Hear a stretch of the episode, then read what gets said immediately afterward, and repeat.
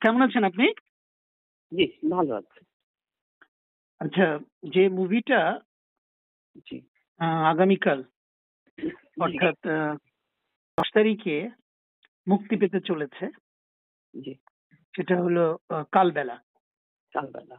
এবং এর সঙ্গে আপনি যুক্ত হয়ে পড়েছেন মুভিটা নির্মাণের সঙ্গে। তো আপনার কাছে আমার কিছু প্রশ্ন আছে যদি আপনি আমাদের পাঠকদের জন্য বা শ্রোতাদের জন্য বলেন আমি কথা বলছি তীরন্দাজ নামে একটি অনলাইন পত্রিকার সম্পাদক হিসেবে। হ্যাঁ আমি আমি এ- এটির ব্যাপারে পড়েছি মনে হয় ইয়েতে তীরন্দাজ। যদি আমি পত্রিকাটি পড়িনি অনলাইন পত্রিকা আসলে আমি অনলাইনে খুব বেশি অ্যাক্টিভ আর কখনো ছিলাম না তো ইদানিং একটু একটু সেই জন্যে। কিন্তু আমি তীরন্দাজের নাম জানি। জি বলুন। আমার যেটা প্রথম যে প্রশ্নটা সেটা হলো যে সব প্রশ্নই আমার মুভি মুভিটাকে কেন্দ্র করে আমি করছি। প্রথম যে প্রশ্নটা সেটা হলো যে টুটুল এই ছবিটা যখন করেন বা করার কথা ভাবছেন এবং শুরুও করছেন সেই সময়ে এই মুভিটা নিয়ে টুটুলের কি ধরনের ভাবনা ছিল? আপনার কি জানা আছে? আপনার সঙ্গে কখনো কি শেয়ার করেছেন? ওর একটা ইয়ে ছিল ও মুক্তিযুদ্ধ নিয়ে ছবি করবে।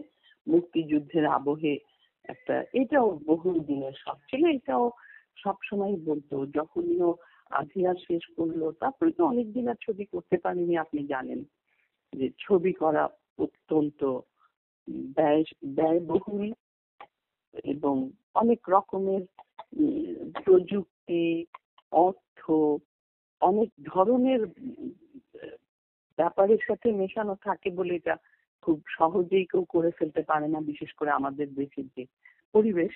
তো ও সবসময় বলেছে যে ও করবে, পরবর্তী সুযোগটা পেলেই এবং সেটা মুক্তিযুদ্ধের আবহে হবে। আর ও কাহিনী খুঁজতো সবসময় এটা নিয়ে ভাবতো যে বইপত্র যেগুলোই পড়তো, যদি কখনো কোনো গল্প, কোনো কিছু আমি মুক্তিযুদ্ধের ওপরে ভালো লাগে ওর সঙ্গে সঙ্গেও সেটাও নিজে আবার পড়ে নিত। এভাবে গল্প খুঁজে যাচ্ছিল। তো আর ওর একটা ইয়ে ছিল আমার মনে হয় সেটা হচ্ছে যে মেয়েদের যে দুর্ভোগটা যুদ্ধে। হ্যাঁ মানে আমরা জানি যে টুটুল মুক্তিযোদ্ধা ছিলেন এবং সেই কারণে তার যে অভিজ্ঞতা সেই অভিজ্ঞতাটার ব্যাপারেই বোধহয় আপনার সঙ্গে হ্যাঁ হ্যাঁ হ্যাঁ। এটা এটা এবং ওই ব্যাপারগুলো আর মেয়েদের ব্যাপারে ও খুবই বেশি শ্রদ্ধাশীল কারণ ও কিন্তু অসম্ভব প্রগতিশীল উদার মনস্ক একজন লোক। আমি সেটা আমরা সেটা আমরা সেটা আমরা জানি। সেই জন্যই ওর এইটাও ছিল তো এই এই বিষয়গুলো পড়তো। হ্যাঁ তো পড়ে পড়ে ও কিছু ও ভেবে রেখেছিল। আর ইদানিং কালেও একটু ও তো অন্য কাজ আর ছিল না করছিল না। ও এটা স্ক্রিপ্ট নিয়েই ও কাজ করতো। ওই যে আপনি বললেন যে ওর নিজের একটা অভিজ্ঞতার ব্যাপার ছিল সেটা যদি একটু বলেন। ওর যে মুক্তিযুদ্ধের যে অভিজ্ঞতা হুম মানে মানে ওই এই মুভিকে কেন্দ্র করে সেই অভিজ্ঞতার ব্যাপারটি কীভাবে কাজ করেছে সেটা জানতে চাচ্ছিলাম। হ্যাঁ ওর একটা ব্যাপার ছিল যে ও মুক্তিযুদ্ধে ও নিজে অংশ নিয়েছে ও কিন্তু চলে গেছিল ওই পারে এবং কিছুদিন ও মুক্তিযোদ্ধাদের সাথে থেকেছে ট্রেনিংও নিয়েছিল, কাজ শুরু করেছিল। পরে মানে যুদ্ধক্ষেত্রে যাবার, যাবে যেরকম প্রস্তুতি নিচ্ছিল, যুদ্ধক্ষেত্রে অন্য ধরনের কাজগুলো কিছু করছিল। সংবাদ আনা নেওয়া তাদের মুক্তিযোদ্ধাদের ওই যে অফিসিয়াল ওয়ার্ক এর মধ্যে ওকে ওই মন্টু ভাই খবর দিয়েছিলেন, মুস্তফা মনোয়ার মন্টু। ওনার কিন্তু, ও হচ্ছে, আমি বলব ভাব শিষ্য আর কি। উনি ওর গুরু। তো ওনার কাছে ও পাপেট শেখাও পাপেটের নাচ শিখেছে এবং ও ছোটবেলা থেকে টেলিভিশনের সাথে জড়িত, ওনার কাজের সাথে জড়িত। তো ওনার সাথে চলে, উনি ডাকলেন, ও কলকাতায় চলে গেল। উনি বললেন যে মুক্তিযুদ্ধের এই যে, তখন শরণার্থী শিবিরগুলোতে যখন আমি যাই কোনো কাজে কোনো দরকারে বাচ্চাদেরকে যে আমি দেখি অসম্ভব বিবর্ণ এবং অসম্ভব দুঃসহ তাদের জীবনে শরণার্থীরা, বাচ্চারা কান্না মানে এখানে তো ওদের কোনো বাচ্চাদের মানে শিশু সুলভ আনন্দের কোনো উপাদান তো সেই মুহূর্তে কোথাও ছিল না। জীবনটা এতই ওদের জন্য কষ্টের হয়ে তো উনি তখন বলেছেন যে, এদের জন্য কিছু করতে হবে। চলো আমরা এই বাচ্চাদের জন্য পুতুল নাচ দেখাবো এই শরণার্থী শিবিরগুলোতে গিয়ে। তারপরে ওরা আরও যে কজন মিলে তাদেরকে খবর দিয়ে যে কজনকে পেয়েছে, ওরা একটা টিম তৈরি করে ওরা শরণার্থী শিবিরগুলোতে গিয়ে গিয়ে পুতুল নাচ দেখাতো। আপনারা যদি মুক্তির গান ছবিটা দেখে থাকেন, তাহলে দেখবেন যে একদম শেষের দিকে একটা শরণার্থী শিবিরে পুতুল নাচ হচ্ছে একটি কৃষক এবং ইয়াহিয়া খানের মধ্যে কথোপকথন। এটা মনে করতে পারছেন কিনা এটা হ্যাঁ, আছে হ্যাঁ, না, এবং সেটা হচ্ছে এই কৃষকটা হচ্ছে টুটুল আর ইয়াহিয়া খান হচ্ছেন মুস্তাফা মনোয়ার ভাই।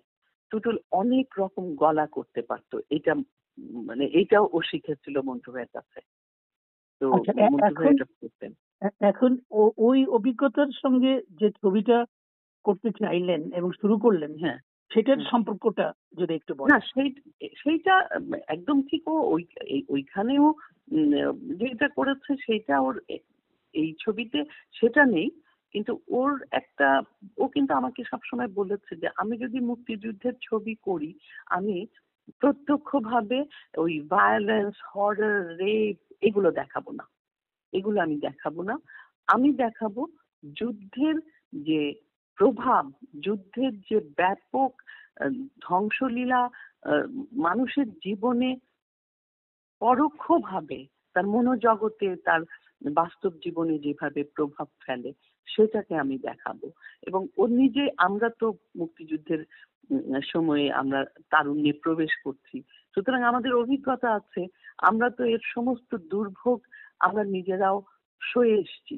আমরা উদ্বাস্তু হয়ে বাড়ি ছেড়ে বেরিয়েছি এক জেলা থেকে আরেক জেলা, এক বাড়ি থেকে আরেক বাড়ি, গ্রাম থেকে গ্রামান্তরে ঘুরেছি। সেখানে এই ঘোরার সময় এই আশ্রয়ের সন্ধানে কত রকমের পরিস্থিতির মুখোমুখি হয়েছি। ও এই সব কিছুকে, এই ধরনের ব্যাপারগুলোকে মানুষের যে বিপন্নতা, মানুষের যে অসহায়ত্ব, আবার এরই ভেতর থেকে যে ঘুরে দাঁড়ানোর শক্তি, ঘুরে দাঁড়ানোর যে হ্যাঁ, চেষ্টা মানুষের একদিকে বিপন্নতা এবং তার তার উপরে আবার তার সংগ্রামী যে সংগ্রামী চেতনাটা বেঁচে থাকার যে আকুতি এবং তার যে সংগ্রাম সেটাকে প্রাধান্য দিতে চেয়েছেন।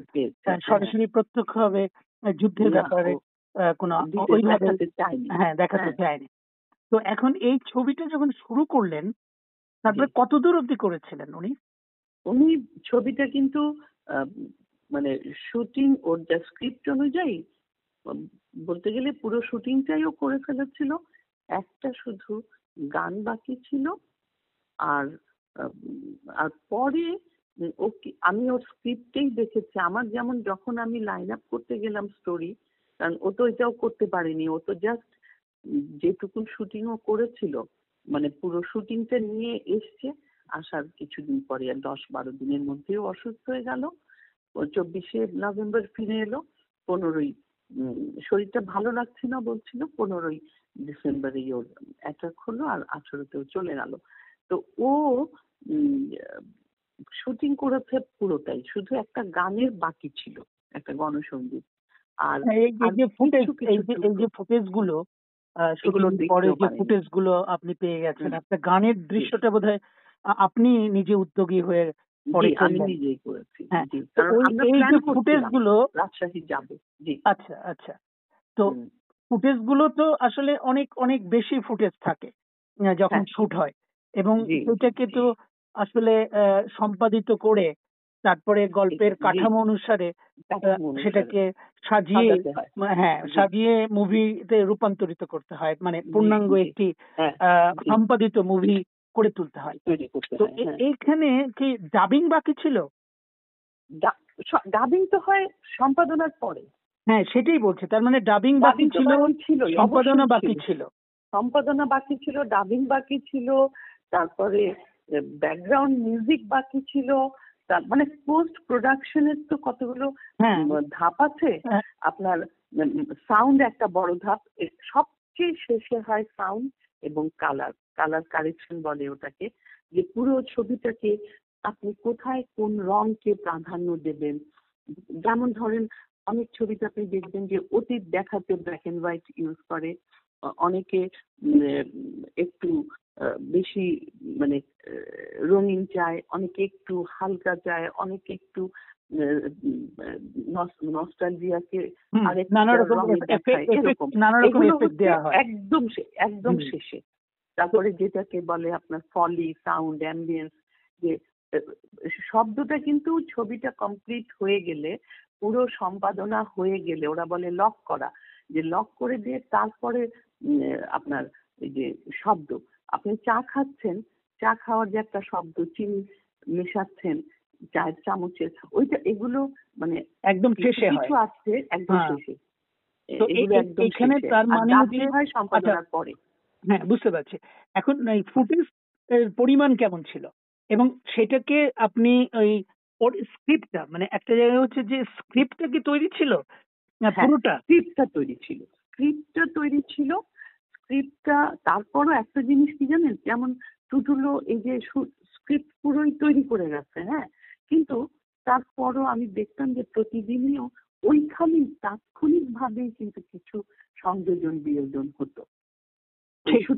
হ্যাঁ মানে হ্যাঁ, তাৎক্ষণিক ভাবে এমন কিছু কিছু হয়তো ওর মাথায় হ্যাঁ, আসছে বা পরিচালকদের মাথায় আছে যে এই নিয়ে আরেকটু সুস্থ করতে পারে। হ্যাঁ, সেটা কিন্তু স্ক্রিপ্টের বাইরে চলে যায়। এটা বাইরে চলে যায় মানে এটা তো হচ্ছে আপনার সৃজনশীল কাজ আপনি নিজে একজন লেখক আপনি বুঝতে পারবেন যে আপনি যখন লিখছেন এটাই ফাইনাল হয়ে গেল না। হ্যাঁ আপনার হ্যাঁ। সারাক্ষণই নতুন করে তো ঠিক এখানেও তাই। যেমন ওইখানেও গিয়ে এবার তো আমি ওর সাথে প্রথম দিন থেকেই ছিলাম শুটিং এর। তো ওইখানে গিয়ে অনেক সময় ও বলতো এক্ষুনি দুটো ডায়লগ লিখে ফেলো তো। এক্ষুনি ভাবো তো এই জানালা দিয়ে মেয়েটা তাকালে কি করা যায় কি বলা যায় ও মানে এই এই ধরনের কথা আর কি। নিজেও কিছু করতো? আপ- আমাকেও বলতো।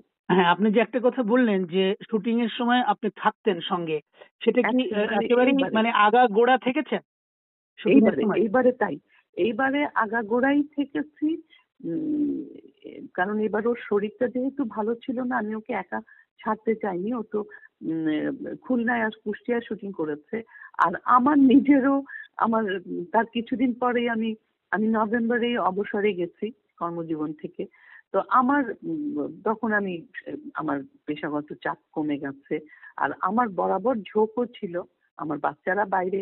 তা আমি এবার শুরু থেকেই, ও নিজেই বলেছে মানে আমাকে নিয়েছে সবকিছুতে যুক্ত করে এবং প্রত্যেকটা ব্যাপারেও আমার মতটা নিত। এটা আমি একটু, এখন আমি ভাবি যে কেন আগে এত করেনি, এইবারে প্রতিটা ব্যাপারে আমার মত নিত আর আমাকে জিজ্ঞেস করতো আর আমাকে ডাকতো। আমাকে পাশে বসিয়ে দেখাতো এটা ঠিক হচ্ছে কিনা দেখো তো তোমার কি মনে হয়, তুমি বলো। তো এই ব্যাপারগুলো এবারে ছিল। আমি শুধু শেষ যখন আমি একুশ তারিখে চলে এসেছি, দুটো দিনের শুটিং, ওরা করেছে ওখানে কুষ্টিয়া, ওই দুটো দিনের শুটিং আমি ছিলাম না, আমি চব্বিশ তারিখে ও ফিরেছে কারণ আমার আবার ওই শেষ ইয়েতে কর্মস্থলে শেষ উপস্থিতির একটা ব্যাপার ছিল। বোঝা গেল যে আপনি আপনাকে টুটুল সার্বক্ষণিক ভাবেই এই ছবির সঙ্গে যুক্ত করে রেখেছিলেন। এবং এটা জানি না এটা ভবিতব্য কিনা। ভবিতব্য বলে আমার যেন এখন মনে হয় আর কি। হ্যাঁ, আমাদেরও মনে হচ্ছে যে ও কি কিছু বুঝতে পেরেছিলেন যে হয়তো কখনো অসুস্থ হয়ে হ্যাঁ। যেতে পারেন কিছু একটা ঘটতে পারে। এবং সেই জন্য আপনাকে আগে কখনো যুক্ত করেননি কিন্তু এই মুভির সময় যুক্ত রেখেছেন। আপনিও আপনিও বুঝেছেন যে শরীরটা তো ভালো যাচ্ছে না সঙ্গে থেকেছেন। হুম। আহ, তো এই ব্যাপারটি শেষ পর্যন্ত একটা ইতিবাচক দিকে গেল। সেটা হলো যে ছবিটা শেষ হলো।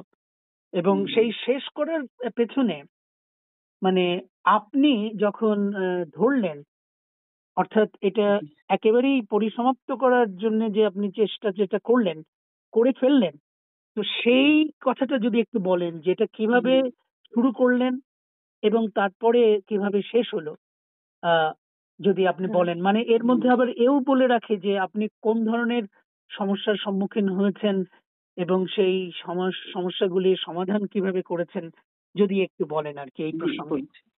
আচ্ছা আমি যখন শুটিং করে ফিরে এলো আর ও যখন চলেই গেল তার কিছুদিনের মধ্যে খুব একটা বেশি আমার মেয়েরা তো সঙ্গে সঙ্গে খবর পেয়ে ফিরে এসেছিল। তো ওরা ছিল তখন আমার দুই মেয়ে ঐশী আনাম অমৃতা আনাম ওরা আমেরিকায় থাকে, চাকরি করছে এখন।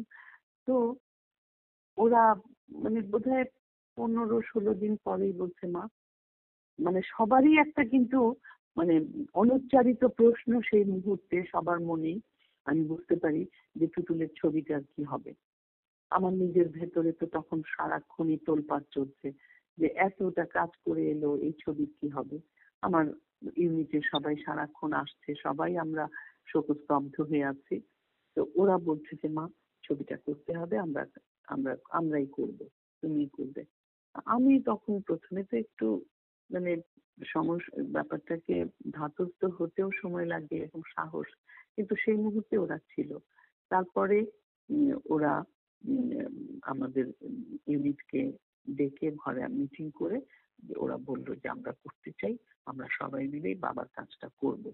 এবং আমরা, ও আঠারোতে গেছে ডিসেম্বরের, আমরা ফেব্রুয়ারির এক তারিখ বা দুই তারিখেই রাজশাহী চলে গেলাম। এই মানে কদিনের মধ্যেই তখন তাহলে রাজশাহীর গানটার আমরা ব্যবস্থা করে ফেলি। আপনি জানেন, একটা শুটিং কিন্তু একটা বিশাল ব্যবস্থাপনা। মানে ছবি হচ্ছে নানা ধরনের কার্য কলাপের একটা মিশ্রণ, নানা ধরনের। একটা শুটিং মানে বিশাল একটা প্রস্তুতি। আমরা টিম নিয়ে যাব, রাজশাহী ইউনিভার্সিটিতে একদিন থাকব, এক রাত বা দু রাত থাকব, তারপরে করে আসব। তো এগুলো আমরা সব প্রস্তুতি তখন শুরু করে দিলাম এবং শিল্পী গানটা, এই গানটা আমরা রেকর্ডিং করলাম।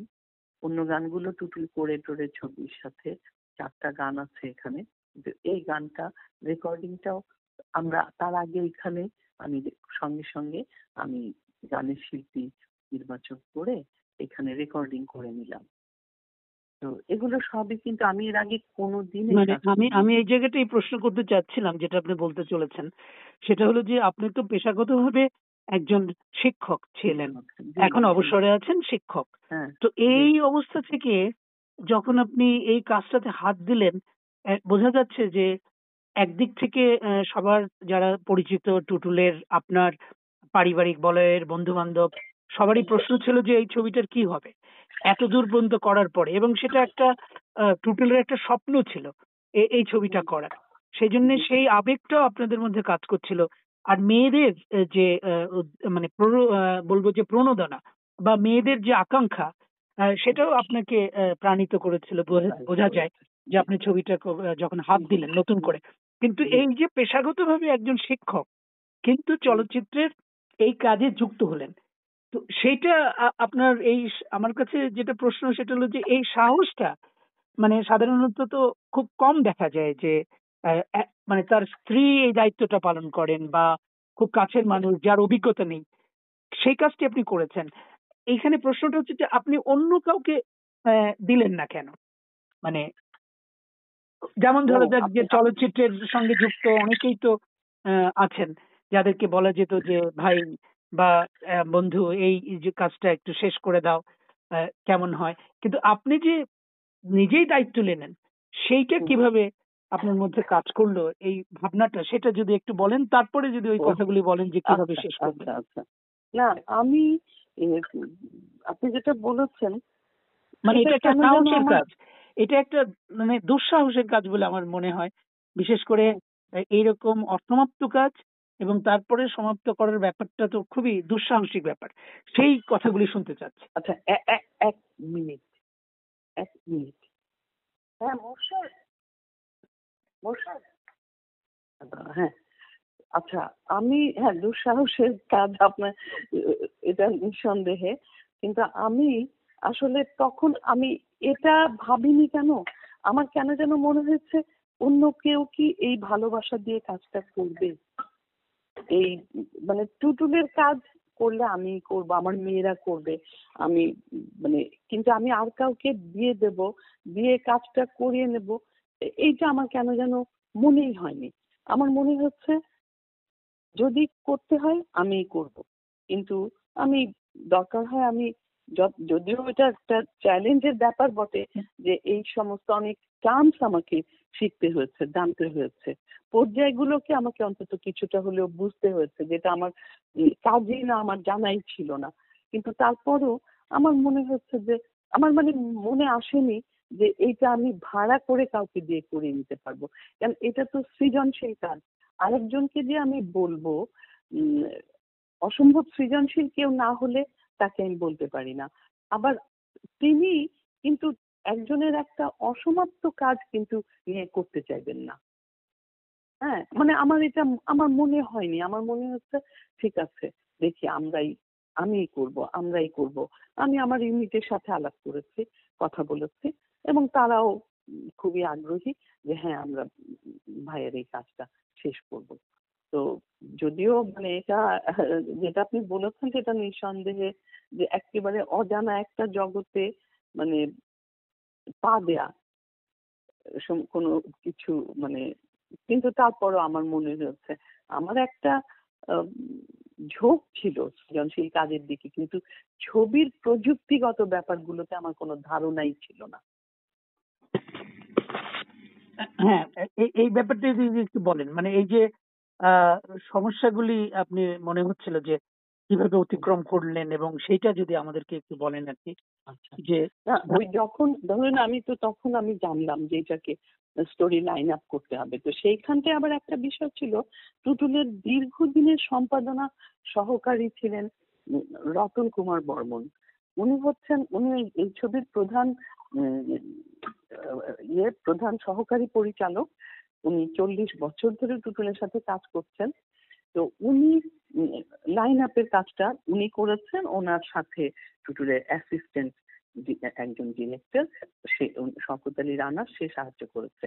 তো রতন দ্বারা হচ্ছেন পুরোনো দিনের তো, এইখানে আবার মানে এগুলো তো আমার জানা ছিল না, আমি তো এগুলো জানলাম এখন।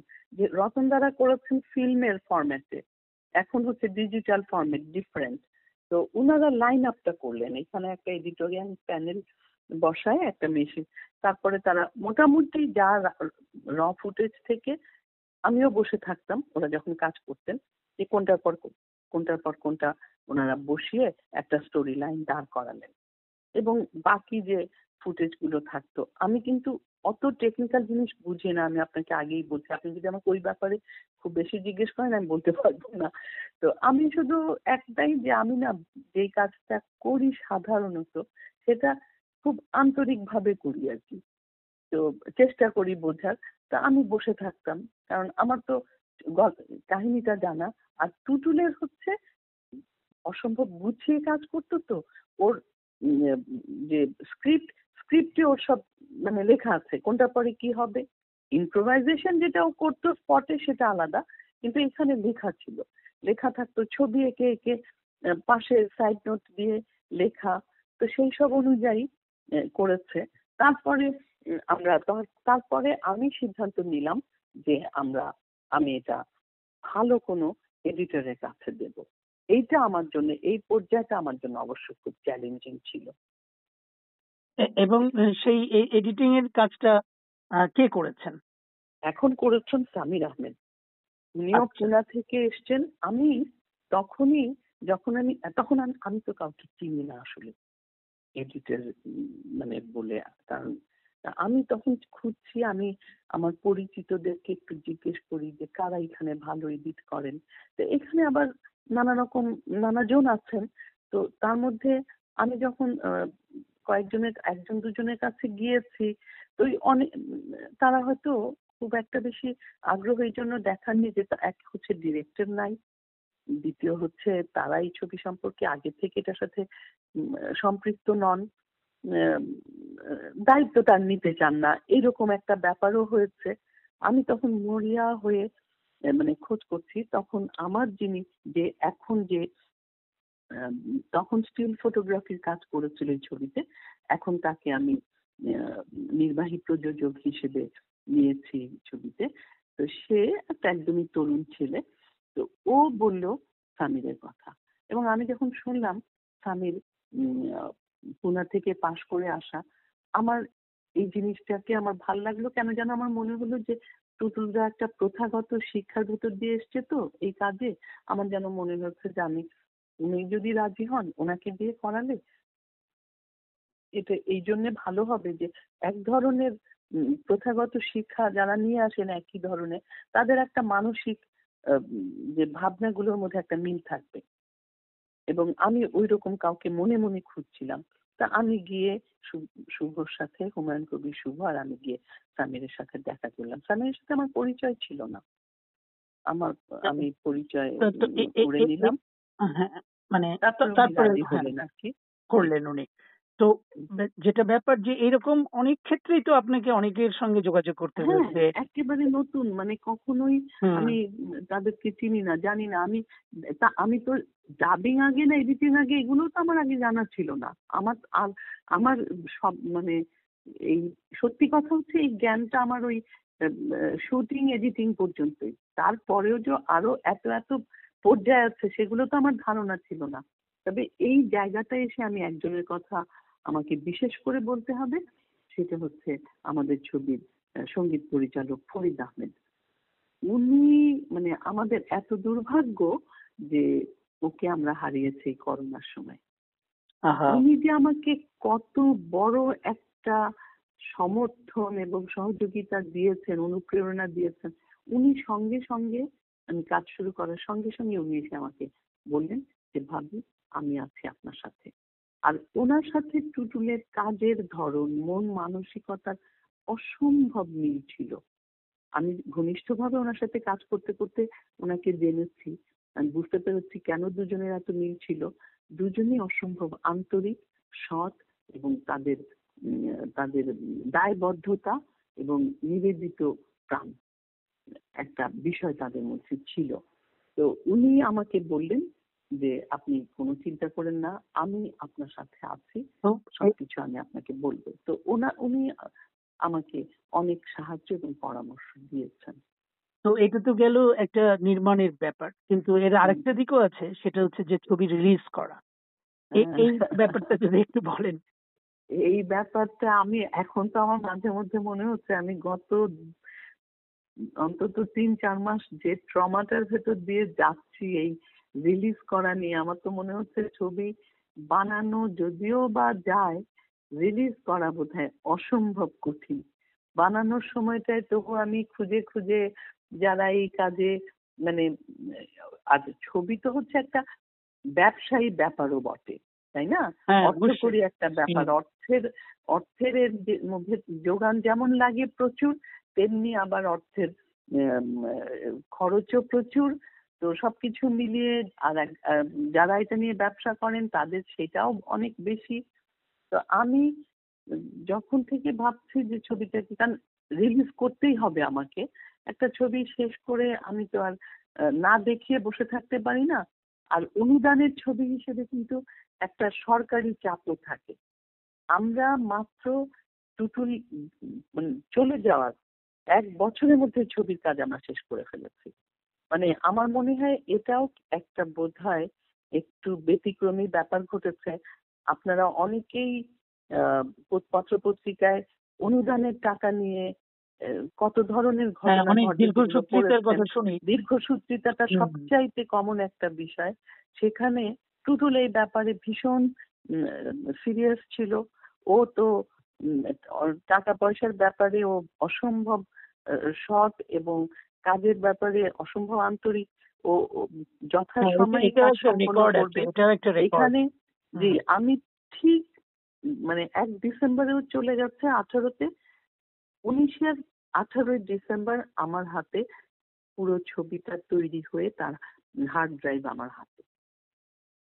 তারপরে এত দেরি হলো কেন? রিলিজ করতে? সেই ব্যাপারটা যেটা জিজ্ঞাসা সেটা করছিলাম হয়েছে আমি আমি চলে গেলাম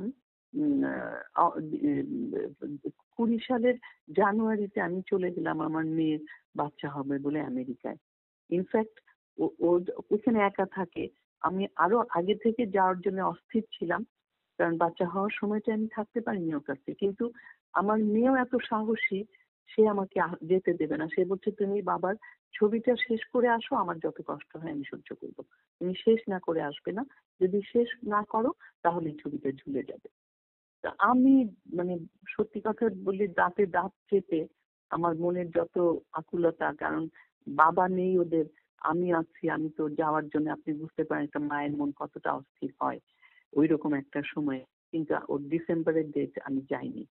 মেয়েও মানা করেছে, আমি বেরোচ্ছি ঠিক আছে। তারপরে আমি জানুয়ারিতে ওর বাচ্চা হওয়ার পরে আমি তখন ভাবলাম যে ঠিক আছে, অন্তত ছবিটা শেষ হয়েছে, আমি যাই, বাচ্চাটাকে একটু কটা দিন দেখে আসি, ওর কাছে থাকি। তারপরে আমি ভেবেছি আমি এপ্রিলে ফিরে এসে সেন্সার করাবো। মানে উনিশের বিশ সালের মধ্যে এটা রিলিজ হয়ে যাবে। কিন্তু আমি যাওয়ার কিছুদিন পরেই করোনা শুরু হলো, আর তো ফেরা যায় না।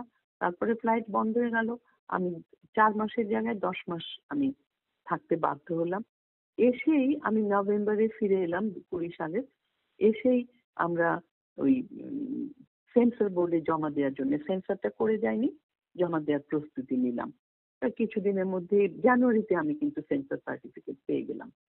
আমাদের তো সেন্সারে কোনো কোনো রকমেরই কোনো সমস্যা হয়নি। এখন জানুয়ারিতে যখন আমি সেন্সার সার্টিফিকেট পেয়েছি, তখনও করোনা চলছে। তারপরে সবাই তো ভাবছে যে একটু বোধহয় ভালো হবে।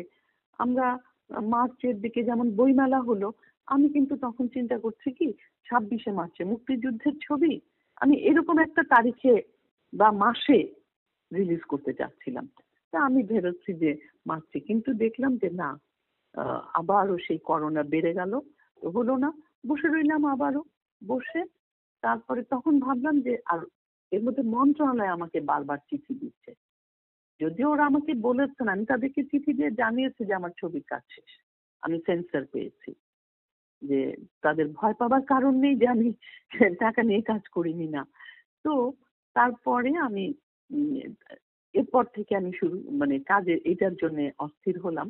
যোগাযোগ শুরু করলাম হল মালিকদের সাথে। কিন্তু এইখানেও একটা খুবই অদ্ভুত ব্যাপার আছে। এগুলো আমি এই কাজের থেকে জানলাম। আমি তো বোধ হয় সেপ্টেম্বর, অক্টোবর থেকেই হলের সাথে যোগাযোগ করছি। ওরা বলে, হল বলে যে একে তো তখন সব বন্ধ, তখন তো লকডাউন চলছে, একটা করোনার ইয়ে আর ওরা বলছে, এমনিতেও আমরা হল কনফার্ম করি দশ বারো দিন আগে। শুনে তো আমি, এটা নাকি তাদের নিয়ম। আমি তো একেবারে থ হয়ে গেছি, যে কি বলে? আমরা ভাবি যে কত আগে আগে সব গুছিয়ে আমার সব রেডি আমি ট্রেলার রেডি করে ফেলেছি। আপনি জানেন কি না? যে এমনকি ট্রেলার পোস্টারও কিন্তু সেন্সার করিয়ে নিতে হয়। এগুলো তো আমার জানা ছিল না।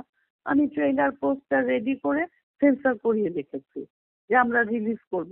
আমি ভাবছি আমি তিন চার মাস আগে যদি হল বুকিং দিয়ে রাখি, আমি নিশ্চিন্ত থাকি যে ঠিক আছে, আমি ডিসেম্বরে রিলিজ করব। তখন ওরা বলে যে, না, আমরা হল নিশ্চিত হল। আলাদা বলছে যে, এটা আমরা নিশ্চিত করি দশ, পনেরো দিন আগে। তা আমি পরে, আমি কিছুদিন পর পরে ওনাদেরকে ফোন করি। এইখানে আবার একটা ব্যাপার আছে। ধরুন, আমি একটু তার সিনেপ্লেক্সেই করতে বেশি আগ্রহী ছিলাম। কারণ ওই যে, অন্যান্য সিনেমা হলগুলোতে নাকি আরও কিছু জটিলতা আছে। আমি স্টার সিনেপ্লেক্সে আমি সোজাসুজি তাদের সাথে কাছে যেতে পারি। তা না হলে একটা মিডিয়ার মাধ্যমে গেলে সেটা নাকি আরও অনেক জটিল এবং আমি একটু এই ব্যবসায়িক জটিলতাকে আমি একটু ভয় পাই। আমি এখানে একা আর আমি মোটেও আর্থিক ব্যাপারে খুব মানে খুব বেশি মানে বুদ্ধি রাখি না। তো সেই জন্য আমি ভেবেছি যে ঠিক আছে, আমি এখানেই যদি দেখাতে পারি। তো তারা পরে তাদের সাথে আমি এমনকি গিয়ে দেখাও করেছি। আবার একটা নিয়ম আছে হ্যালো? হ্যাঁ শুনছি হ্যাঁ। প্রযোজক সমিতির পারমিশন নিতে হয়।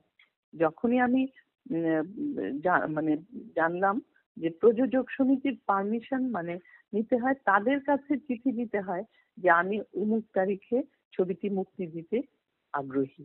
তখন তারা একটা আমাকে একটা তারিখ নির্ধারণ করে দেবে এবং এই তারিখটাই তারা হলগুলোকে পাঠাবে। মানে এটা হচ্ছে নিয়ম। এমন কিন্তু নয় যে সবাই এই নিয়ম মানে। কিন্তু প্রথাগত নিয়ম হচ্ছে এটা। প্রথা। মানে ঠিক প্রথা এটা মানে লিখিত কোনো নিয়ম নয়। লিখিত নিয়ম আছে কিনা আমি জানি না কিন্তু এটা নিয়ম। নিয়ম মাফিক আপনি যদি করেন তাহলে এটা নিয়ম। তো আমি আমার টুটুলো বরাবর যা নিয়ম যেইভাবে করতে হয় টুটুল বরাবর সেটা করতো। আর আপনি জানেন আমি তো শিক্ষক আমি তো এমনিতেই নিয়ম বহির্ভূত কোনো কিছু করতেই চাই না। ঠিক আছে আমি প্র- প্রযোজক সমিতিতে চিঠি দিলাম।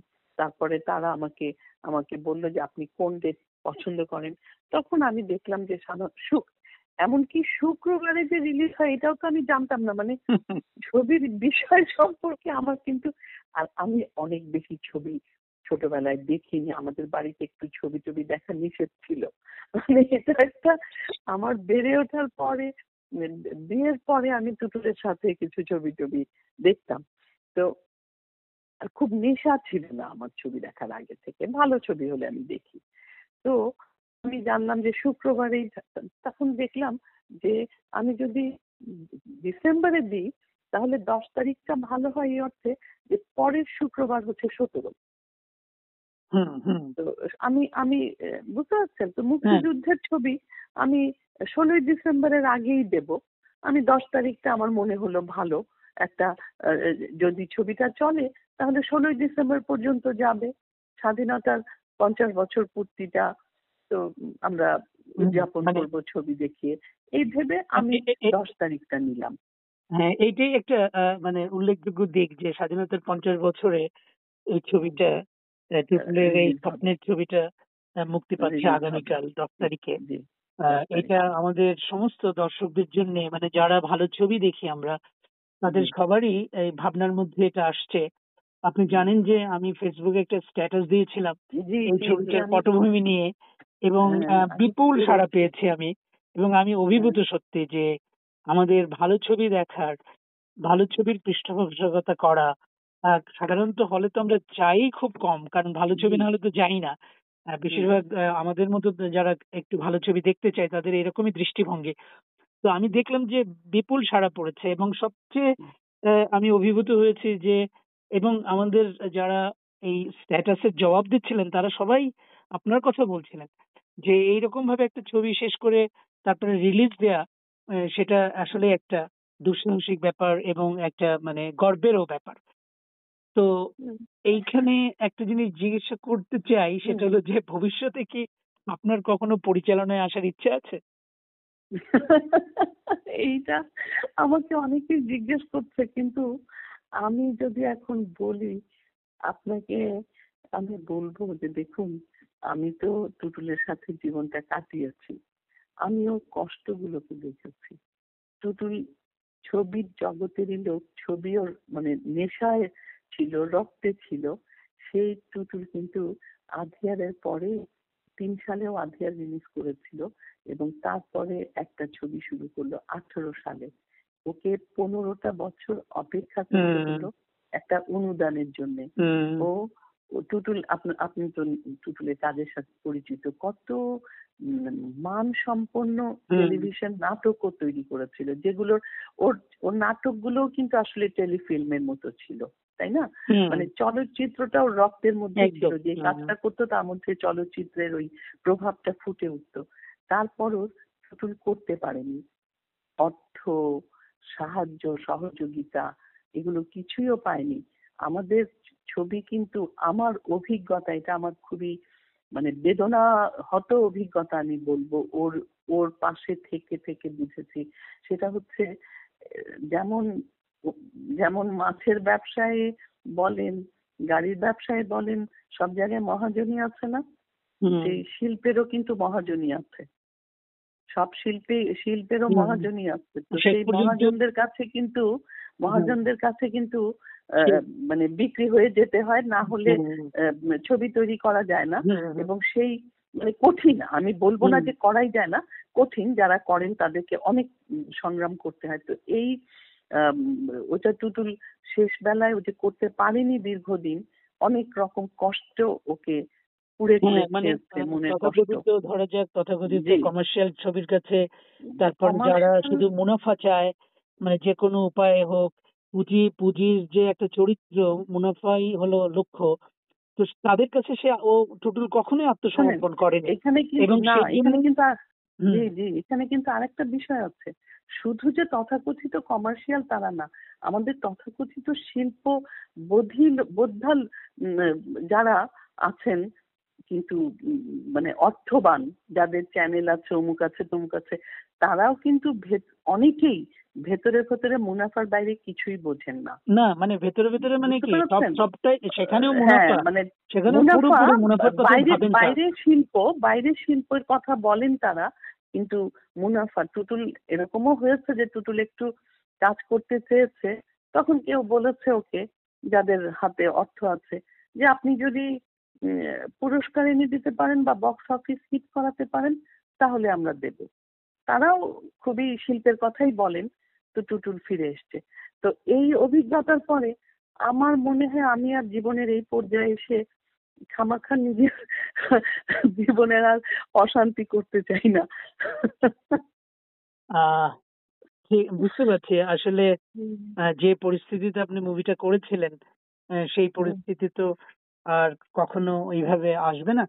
কাজেই ছবিও হয়তো হ্যাঁ, আপনার করা হবে না। তবে আমাদের একটা আকাঙ্ক্ষা আছে যদি কেউ এগিয়ে আসে মানে ধরুন সব ধরনের শর্ত যদি আপনার সমস্ত ধরনের শর্ত যদি পূরণ করেন তাহলে যদি আসেন হয়তো তখন ভাবতে পারেন আর কি এটা আমার বলার আর কি যে তখন হয়তো ভাবতে পারেন যদি মনে হয় এবং সেরকম ইচ্ছে হয়। তো এইখানে একটু কি গল্পের কথাটা বলবেন? পুরোটা বলবেন না। কারণ আমি পুরোটা তো বলব না। হ্যাঁ বলবেন না। ওইটুকু যেটুকু বললে মোটামুটি আপনি ধরেন ট্রেইলারে যেটুকু বলেছেন বা যেটুকু বলা যায় সেটুকু যদি হ্যাঁ, বলেন। হ্যাঁ হ্যাঁ। না সেটা বলব। আহ, সেটা হচ্ছে যে আমাদের এই এই ছবিটা একটি মেয়ের গল্প আবার একটি বিপন্ন জাতির গল্প। একটি সংগ্রামী মেয়ে একটি বিপর্যস্ত মেয়ে যুদ্ধে যার, যুদ্ধ যাকে মারাত্মক ভাবে বঞ্চিত করেছে তার অনেক একদম জীবনের শুরুর আনন্দগুলো থেকে, সে, তারও গল্প আর তার আশেপাশের যত মানুষ, তার প্রিয়জন বলুন, তার দেশের লোকজন, তারা সবাই যুদ্ধে কীভাবে বিপন্ন হয়ে ঘর ছেড়ে গৃহচ্যুত হয়ে রাস্তায় না নেমেছে এবং আশ্রয়ের সন্ধানে ছুটে বেরিয়েছে।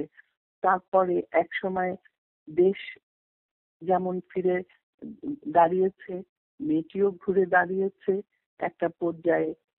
আচ্ছা এইটুকুই থাক আমার মনে হয়। এইটুকুই জি।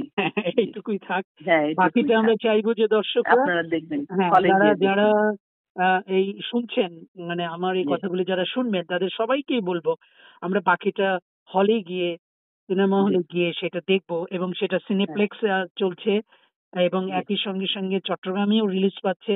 কটা জায়গায় রিলিজ পাচ্ছে একটু যদি বলেন? সবাই একটু জানবে এখন আমি যেমন দেখুন এই যে হলের ব্যাপারটা আমি এখনই জানলাম। আমি জানতাম স্টার সিনেপ্লেক্সে পাবে চট্টগ্রামের সিলভার স্ক্রিনে পাবে আর হচ্ছে যমুনা ব্লকবাস্টারে এখন আমি আমার সিনেপ্লেক্সকে চেয়েছিলাম আরও কিছু হল। তো তারা আজকে বিকেলে নিশ্চিত করেছে যে স্টার সিনেপ্লেক্সে ঢাকায় চারটি জায়গায় হবে। খুবই মিরপুর সুখবর খুবই সুখবর। এটা একটা সুখবর। হ্যাঁ, বড় খবর। জন্য বলতে চাই মিরপুর সিন- সোনিতে তারপরে মহাখালীতে আছে এসকেএস তারপরে সীমান্ত ওই যে ওই রাইফেল স্কোয়ারের ওই দিকটায় আর হচ্ছে বসুন্ধরা স্টার সিনেপ্লেক্সে এই চারটায় যমুনা ব্লকবাস্টারে তাহলে ঢাকায় পাঁচটায় আর চিটয়ে সিলভার স্ক্রিনে ছটায়। খুব ভালো খবর এবং খুবই সুসংবাদ এটা জানলাম এবং একটা শেষ প্রশ্ন আপনার কাছে সেটা হলো যে কাহিনী চিত্রনাট্য পরিচালনা সাইদুল আলম টুটুল এইটা। পোস্টারে লেখা আছে।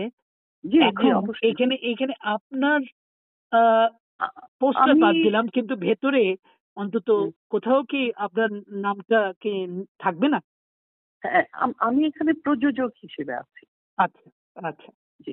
হ্যাঁ। আমি প্রযোজক আর আমাদের তিনজন নির্বাহী প্রযোজক আমার বড় মেয়ে ঐশিয়া নাম অমৃতা আনাম আর হুমায়ুন কবির শুভ। আর আমরা পারিবারিক আমরা কিন্তু সরকারি অনুদানের বাইরে বাইরেও কিছু টাকা লেগেছে। শুরুতেই তো আমাদের টাকা লেগেছে। শুরুতে তো সরকার দেয় না। কিছুটা কাজ করার পরে সরকার দেয়। তো শুরুতেই আমরা কিন্তু আমাদের পারিবারিক সঞ্চয় যা ছিল সেটা ব্যবহার করেছেন আর কি। জি জি আহ, তো আপনাকে অনেক ধন্যবাদ এবং যে কথাটা আমি আমাদের শ্রোতাদের বলতে চাই সেটা হলো যে শ্রোতাদের বা এই মুভির দর্শক সম্ভাব্য দর্শক সবাইকে বলতে চাই আপনারা এই ছবিটা দেখুন এবং এই ছবিটা এক শুধুমাত্র যে টুটুল তার স্বপ্ন এবং মোবাশ্বেরা খানমের যে এক, একটা অসমাপ্ত কাজকে সমাপ্ত করা তাই নয়। এটা একটি মুক্তিযুদ্ধের ছবি এবং এই এই শত মানে আমাদের পঞ্চাশ বছর পূর্তির এই দিনে বা এই সময়ে এই ছবিটা আপনারা সবাই দেখবেন এবং আমরা আশা করি যে এই ছবিটা টুটুল যেরকম এত সূক্ষ্মভাবে, এত শিল্পসম্মত একজন মানুষ ছিলেন সম্পাদনার ক্ষেত্রে, নাটক করার ক্ষেত্রে এবং সব ব্যাপারেই ওর একটা ভীষণ নিষ্ঠা এবং সিরিয়াসনেস ছিল। মানে খুবই নিষ্ঠার সঙ্গে করতেন এবং নিখুঁত যতটা করা সম্ভব সেটা তিনি করার চেষ্টা করতেন। সেই জন্য আমি আমি অন্তত ব্যক্তিগতভাবে ছবিটা দেখিনি কালকে দেখব আমি। আমি এটা বিশ্বাস করি যে এই ছবিটা একটা চমৎকার ছবি হবে খুবই ভালো ছবি হবে এবং আপনারা সবাই দেখবেন। তো আপনাকে আবারও ধন্যবাদ জানিয়ে আজকের মতো এই কথাগুলি আপনাকেও আপনাকেও ধন্যবাদ অসংখ্য ধন্যবাদ।